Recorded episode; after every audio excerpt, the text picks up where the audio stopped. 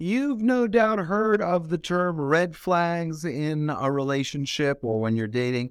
But what about green flags? Have you ever heard of the term green flags? They're not exactly the opposite of a red flag. They actually have two different definitions, and we're going to explore both right here right now. You're listening to the Relationship Revival Podcast with Jon DeBach, also known as Mr. Spirituality. That's me.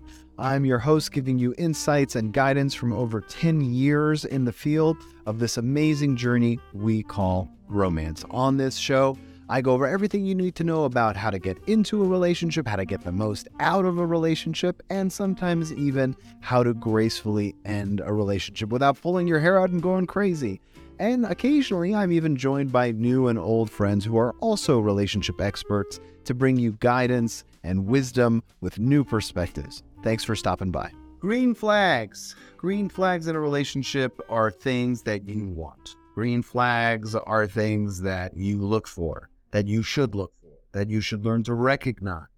They should be something that you desire, that you are taking notes on. Green flags are great. Red flags we all heard before. You know, if someone if someone is on a date and then suddenly their ex girlfriend shows up and sits down next to them in the booth at the restaurant, that is a red flag. That is that is a big red flag that something is wrong and you should end the date. What's a green flag? Right? So there's really two different types of green flags. In the therapeutic circles, in the therapy circles, green flags typically refer to to acts of love, expressions of love in a relationship that show a healthy sense of affection and mental uh, well being and emotional well being in a relationship. And this could be anything. This could be a sense of appreciation, a sense of balance is a green flag, right? A lot of people in relationships are super obsessed about the relationship and they cut off their friends, their family, their their work suffers. It's very common for people still in university for their schooling to suffer. Uh, but having a sense of balance in your relationship is a green flag in the classic therapeutic sense. Obviously, commitment, loyalty, commonality, conflict resolution, these are all ways that you could say that's a healthy couple. They know how to resolve their conflicts. They have a lot of shared values. They're honest with each other. Obviously, a big red flag is if you catch your partner or potential partner lying to you. The opposite of that is if they're always honest, even to a fault, to the point where, you know, it might hurt you, but they want to have a completely transparent relationship. That's a green flag. Now, there are ways to soften some difficult truths, or, you know, if you happen to need to kind of expose certain difficult truths to your partner, that's a whole other topic. But there's a lot of this stuff. Empathy is another green flag in the classic sense, being able to empathize and listen and really put yourself in your partner's shoes. Having a healthy sense of independence is a very, very, very big green flag. Codependence is not a good thing for relationships. You want to have a sense of independence in your relationship. You want to be able to exist on your own, but also be part of a productive part of a twosome, of a couple um, you know, self confidence, having a sense of safety in the relationship. These are all green flags. The other type of green flag that we don't always talk about, uh, but is important in new relationships, are things that tell you that the person is worthy of pursuing as a serious partner. Now, this can be in two, well, even three different types of situations. Okay. One, if you're dating yourself, if you're just at the beginning of a romantic relationship, you're, you should look for, yes, all those things that are a sign of a good, healthy relationship. But there are other things that let you know, is this person someone I want to invest my time with? The other situation is if you're getting back together with an ex, you should be looking for these green flags you know, little signals that say, hey, this is serious. This can go the distance. And then the third possibility is if you're married, if you're in a healthy relationship, or if you're in a long term relationship, you're not married, but just in a healthy long term relationship, your friends and your family are going to be dating other people. And it's kind of your job. I hate to be the bearer of bad news, but it kind of is your job to keep an eye out for them. I had a horrible habit personally of dating crazy people for a long time when I was in my teens and early 20s. And uh, my family was really helpful in telling me when I was dating someone who was nuts. And I really appreciated it. Not necessarily at the time. Sometimes it's uh, it causes friction, but then when the relationship inevitably implodes, you look back at the people who were honest with you and you say, you know what? I really valued that they didn't sugarcoat it and they told me I was with uh, a nut bar number six, you know? uh, so you want to look for green flags and red flags in uh, in people's partners who you actually care about. Now, if they're just a casual friend, I I am of the opinion that you don't offer your two cents on their partner unless explicitly asked. But if the person's your brother or uh, or your son or daughter, for example, uh, or a cousin that you're very, very close with, or even your best friend, and you see them turning into someone you don't like or with someone who treats them poorly, I do feel like you should bring it up to them that there's no green flags in the relationship and and why you're concerned. I've had to do that many times. There was even a friend who was about to get married to somebody and I kind of knew was headed that direction. And I, I took a very hard stance and said, you know, I can't be at that wedding. And it broke the relationship between my best, one of my best friends and I for a couple of years.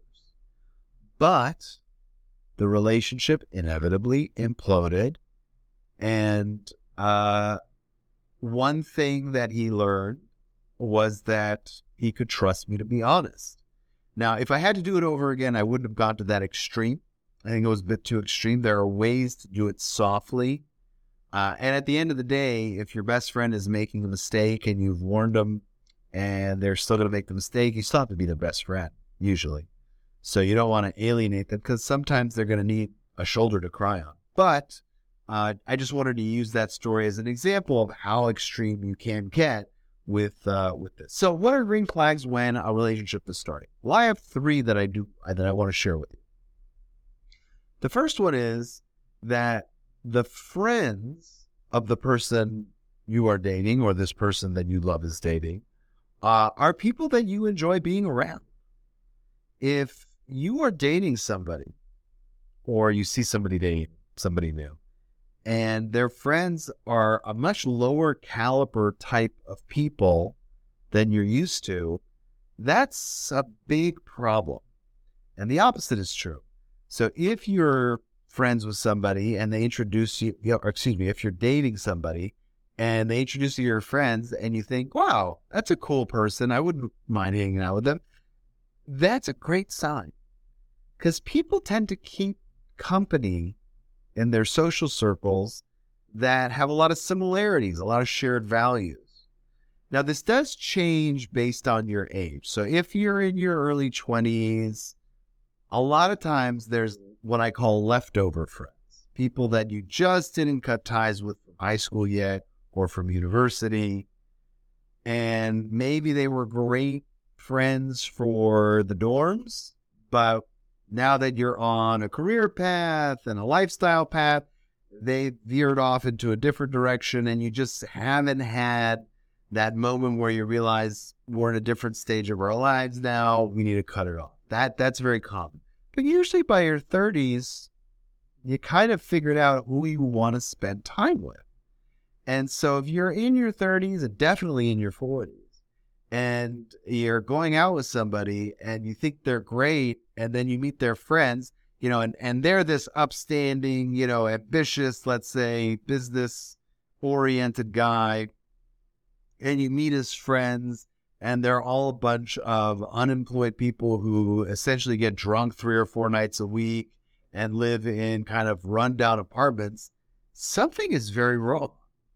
The person has either completely pulled one over on you and is pretending to be something they're not, or they haven't figured out that their friends are in a different place and you need to explore that more. Now, there are always good reasons for things. I mean, uh, if you're, if you're, uh, if that person is a veteran and their, and their crew is from, you know, uh, a unit they were in in the military, there's some leeway there. I mean, there's some understanding. There's PTSD to consider. There's a sense of compassion for uh, fellow veterans, things like that. There's there's different explanations. You know, family is also another one. If their if their social circle is made up of cousins and brothers, you don't get to choose your family. But generally speaking, if if it's friends they've chosen and you don't enjoy being around them, that's not so great. But if on the other hand you do, you meet these friends and you're like, wow, this person's friends are just like him and, and you know, in their own individual way, but I like his friends. That's a green flag. When you like someone's friends, that is a great sign that you're probably with the right person. That's a great, great sign. It's a big green flag. Put that in the win column. Number two, they openly speak about the future if you are dating somebody and they don't talk often about getting married or if they want kids or what kind of house they have, it's not necessarily a red flag. They might be quiet, they might not have figured out exactly what they want, but the opposite is a green flag.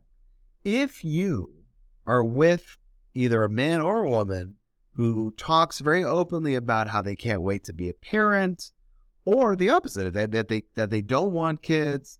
When you start talking about your goals, your desires, your values, when the partner you're with or potential partner you're with openly talks about those things, it's a sign that they want to see if they're on the same page as you with big issues, very big issues. You know, having kids, where you want to live, what your expectations are. If they start talking about how they like to take vacations every so often, what kind they like to take, how they expect it, whether they, if they do have kids or want kids, whether they intend to send them to private school or public school, and not just pie in the sky.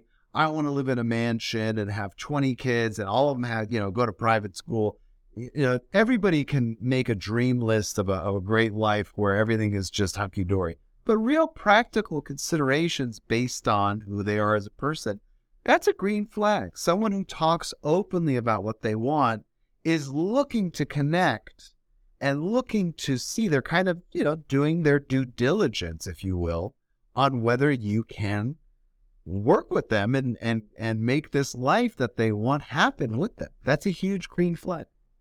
And my experience eh, in in this world has shown me that someone who talks openly about this won't just stop with you. They'll often talk about what they want for the future in front of your parents, in front of your friends, in front of your family. They're excited. They're excited to start that life with you. That's a huge, huge green flag. And the last one I'll talk about is that they like to play house. Uh, a story I tell quite often is how uh, my wife, how I knew my wife was falling in love with me, and how I knew I was head over heels, just Dunsky. She got me. So very, very soon after we started dating, uh, we were uh, talking about going up to Tahoe. She was already planning a trip to see some friends and invited me to come along. Uh, yeah, that was you know already a big thing. But I, born and raised in Los Angeles, do not own warm clothes. And she's like, oh, that's not going to do. And so instead of telling me I should buy this or do this or get this, she took it upon herself to go to the store and buy me long underwear. That got me. It got me because I was like, this is someone who who just wants to take care of me and has that maternal instinct and is just really sweet in that way. And it was a huge green flag because she was essentially playing house. She was acting like my wife long before she ever was my wife. My own brother, I hope he doesn't mind that I'm sharing this, but my own brother met his, his wife during COVID And one of their first dates, if not their very first in person date, uh, partly because restaurants were closed, but partly because this is just how they clicked into each other, was at Home Depot. They went and they picked blinds for his now wife's apartment. And those mundane activities, you know, if you, anyone can fall in love with another person if they have a hot air balloon ride over the Grand Canyon. That just inspires romance. The real test, the real test is if the person's going to buy you underwear. If you could fall in love with someone at Home Depot buying a plunger, you got a winner because that means that there's room for passion in the mundane activities that happen on a day to day basis. Huge green flag. Huge green flag. When you can love someone just walking down the street or paying a bill or stopping by the ATM or picking up a bag of rubber bands for their office or fixing their stapler, if those moments still allow you to connect and grow your intimacy, right?